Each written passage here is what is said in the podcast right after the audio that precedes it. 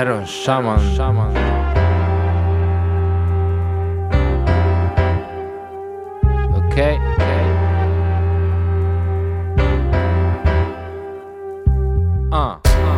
Un pappagallo si chiama Dores, l'ho chiuso in gabbia, non vola Dores.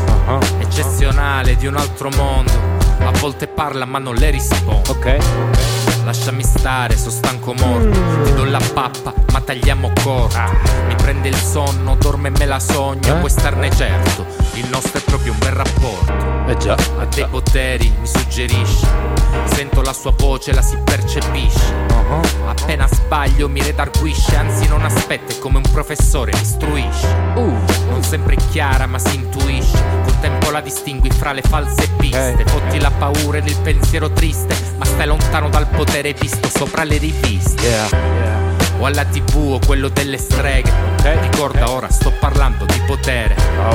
Quello che logora, che fa cadere. Quello che temi o che vorresti avere. Quello che provi a contenere o che svanisce in certe sere nere. Niente più champagne, cameriere. Se ti va bene, formaggio e pere giù dal locandiere. Potresti mantenerlo ma esserne suo schiavo.